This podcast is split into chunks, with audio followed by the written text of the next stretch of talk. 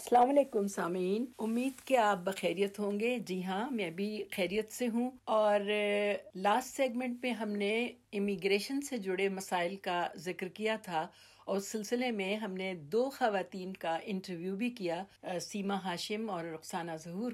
امید کہ آپ کو پسند آیا ہوگا۔ اب میں جن کی گفتگو آپ کو ان مسائل سے جڑی ہوئی سنوانے جا رہی ہوں، وہ ہے مسز ریحانہ علی۔ جی ہاں یہ کینیڈا میں مقیم ہے اور پاکستان میں یہ درس و تدریس کے شعبے سے منسلک رہی ہیں۔ P F model school Mauripur میں بھی یہ سائنس انہوں نے پڑھائی ہے اور بہت سے اسٹوڈینٹس ان کے جو ہیں وہ دنیا بھر میں پھیلے ہوئے ہیں۔ اس کے علاوہ ایس ایم سائنس کالج میں یہ مائکرو بایولوجی کی اسسٹنٹ پروفیسر تھی۔ تو آئیے گفتگو کرتے ہیں۔ اور یہ کینیڈا میں گزشتہ چالیس سے زیادہ عرصے سے مقیم ہے اور ماشاء اللہ ان کے چار بچے ہیں۔ یہ کن مسائل سے نبردازبہ رہی تو جانتے ہیں ہم انہی کی زبانی۔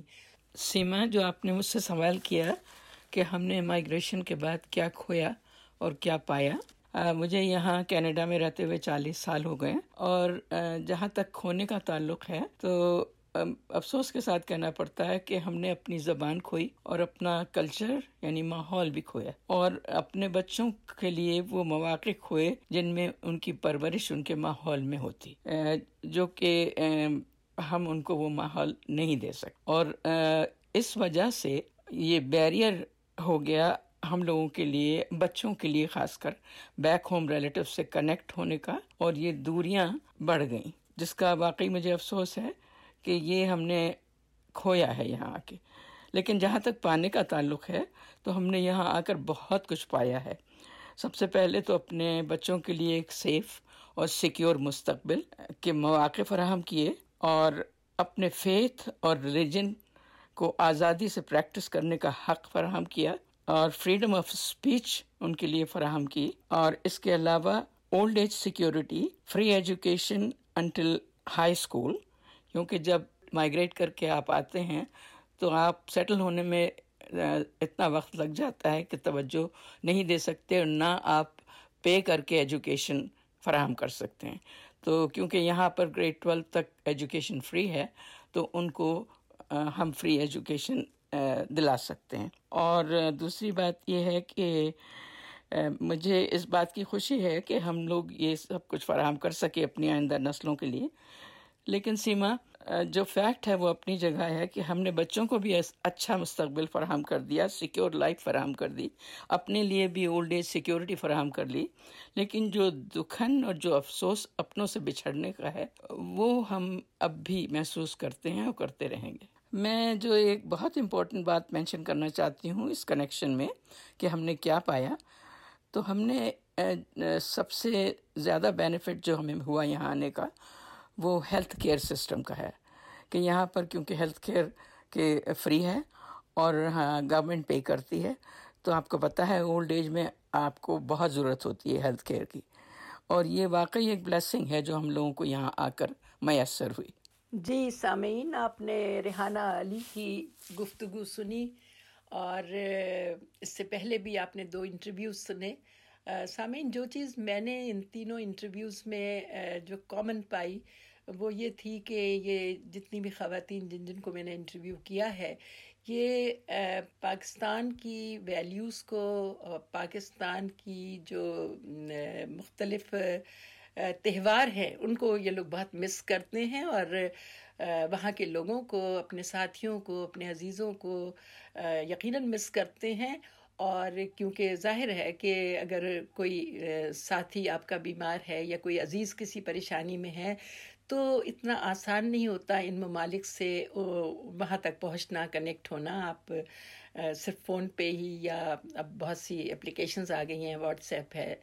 یا فیس بک ہے، اس سے کنیکٹ رہتے ہیں آپ۔ لیکن بہرحال، ایک فزیکل جو انٹریکشن ہے، وہ یقیناً مشکل ہے، جس کو یہ لوگ مس کر رہے ہیں۔ لیکن اس کے ساتھ ہی ساتھ سامعین، انہوں نے اپنے پانے کے سلسلے میں کہ انہوں نے ان ممالک میں آ کے کیا پایا تو وہ بھی کامن چیزیں انہوں نے بتائیں کہ ہیلتھ فیسلٹیز جو یہاں میڈیکل جو اتنا ویسٹ کا ایڈوانس ہے، تو یہ تینوں ہی مجھے کافی مطمئن نظر آئیں یہاں کے میڈیکل کے جو فیسلٹیز ان کو ملی ہوئی ہیں، اس سے یہ کافی مطمئن نظر آئیں۔ اس کے علاوہ یہ کہ اس معاشرے میں بہت سی جو اچھی چیزیں ہیں، ان کو، انہوں نے بہت سراہا ہے کہ وقت کی قدر کرتے ہیں، سچ بولتے ہیں، اور ایکولیٹی بھی ہے۔ جیسے کہ جن ممالک سے یہ لوگ آئے ہیں اور جس کا یہ شکار رہے ہیں، جس ناانصافیوں کا ان کا تذکرہ ان تمام خواتین نے کیا۔ اور سامعین، ایک بات میں آپ کو اور بھی بتاتی چلوں کہ وہ گو کہ میں نے وہ ان کے انٹرویوز اس میں شامل نہیں کیے ہیں پروگرام میں، لیکن بہت سی لوگوں سے میری بات چیت ہوئی ہے اس ٹاپک پر۔ اور کچھ لوگوں نے، ایک بڑی اچھی بات کی جس سے میں خود بھی کنونسڈ ہوں۔ وہ یہ کہ انہوں نے یہ کہا کہ ہم اپنی پہچان کھو دیتے ہیں۔ کیونکہ ظاہر ہے یہ اپنا، یہ وہ لوگ ہیں جو وہاں اپنا کیریئر انجوائے کر کر آئے ہیں ان ممالک میں۔ اب کہتے ہیں کہ ہماری پہچان کیا ہے؟ ہماری پہچان یہ ہے کہ ہم فلاں کے والد ہیں یا والدہ ہیں۔ تو اس سے یہ لوگ جو ہیں وہ کافی عجیب سی ان کی فیلنگز ہوتی ہیں کہ بھائی ہماری تو آئیڈینٹی ختم ہو چکی ہے۔ اب کوئی ہمیں ہمارے نام سے، ہمارے کام سے ہمیں نہیں پہچانتا۔ یا ہم نے جو کنٹریبیوٹ کیا ہے معاشرے میں یا سوسائٹی میں، اس کا ریکگنیشن ہمیں یہاں نہیں ہے۔ اب ہماری پہچان ہمارے بچے بن چکے ہیں۔ تو کوئی بات نہیں، سامعین، میں نے ان سے یہی کہا کہ ہر حال میں خوش رہنا سیکھے تو یہ تو وہ گفتگو تھی اور جو باتیں میں نے ان کی سمجھی اور سنی وہ میں نے آپ کے سامنے پیش کی۔ تو آئیے اب پروگرام کو آگے بڑھاتے ہیں۔ سوال یہ ہے کہ ہم مائگریشن کیوں کرتے ہیں؟ سامعین، کبھی ہم بہتر مستقبل کے لیے، بہتر معاش کے لیے، بہتر طرز زندگی کے لیے مائگریشن کرتے ہیں؟ کبھی ظلم و ستم سے تنگ آ کر، چاہے وہ ریاستی ہو یا نجی ہم ہجرت پر مجبور ہوتے ہیں۔ کبھی ہم سیاسی مقاصد کے لیے ہجرت کرتے ہیں، تو کبھی اعلیٰ تعلیم کے حصول کے لیے ہم ایک ملک سے دوسرے ملک کا رخ کرتے ہیں۔ اور ہجرت کو اسلام انکریج بھی کرتا ہے۔ یہ کہہ کر کہ علم حاصل کرو، خواہ اس کے حصول کے لیے تمہیں چین ہی کیوں نہ جانا پڑے۔ آئیے سامعین، اب ہم ہجرت یا مائگریشن کو اسلام کی روشنی میں سمجھیں۔ سامعین، اسلام میں مائگریشن کا مطلب ہے ہجرا یا ہجرت، اور ہجرت کرنے والے کو اسلامی اصطلاح میں مہاجر کہا جاتا ہے۔ When a person migrated to a certain place اور اس کو ان ان اجنبی جگہوں کا اسٹرینجر بھی کہا گیا ہے۔ عربی کی ایک مشہور سینگ کے مطابق the stranger is blind even if he has eyes so stranger اور immigrant needs help and guidance سامعین اسلام کی پہلی ہجرت حضرت آدم کی ہوئی، جنہیں فادر آف ہیومینٹی کہا جاتا ہے۔ یہ ہجرت ہیون سے ارتھ کی جانب ہوئی۔ اس طرح ہم تمام ہیومن بینگز امیگرینٹس یا مہاجر ہیں اور پرائموڈیل فادر لینڈ ہمارا ہیون ہے اور یہ زمین ہماری ٹیمپرری جگہ ہے، جس میں ایک مقررہ وقت تک ہمارا قیام ہے۔ سامعین، اسلام کی سب سے بڑی تاریخی زمینی ہجرت مکے سے مدینے کی جانب رسول خدا صلی اللہ علیہ وآلہ وسلم کی رہنمائی میں مسلمانوں نے کی، جس میں ہمیں ہجرت کا صحیح کانسیپٹ اور نیٹ سمجھ میں آتی ہے کہ کن اور کیسے حالات میں ہمیں اسلام ہجرت کا حکم دیتا ہے۔ اور سامعین، وہ سنہری اصول اور اقدار بھی ہمیں ملتی ہیں کہ اگر انہیں فالو کیا جائے تو دنیا بھر کے امیگرینٹس کے مسائل حل ہو جائیں۔ مکے سے مدینے کی ہجرت میں ہمارے نبی صلی اللہ علیہ وآلہ وسلم نے جو سنہرے اقدامات کیے ہیں، وہ میں ضرور آپ سے شیئر کروں گی۔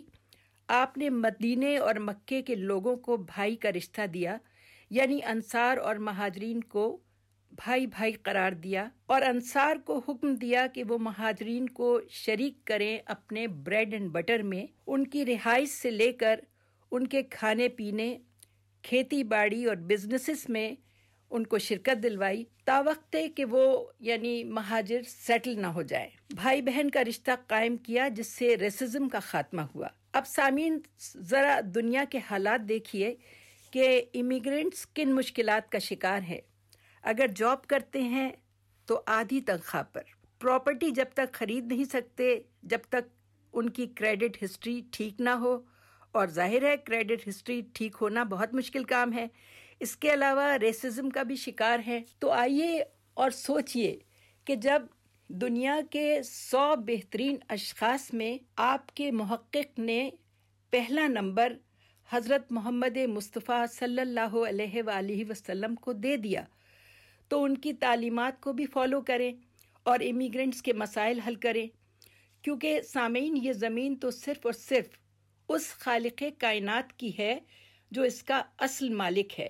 یہ تفریق، یہ نشانات، یہ بارڈر تو ہمارے اور آپ کے بنائے ہوئے ہیں۔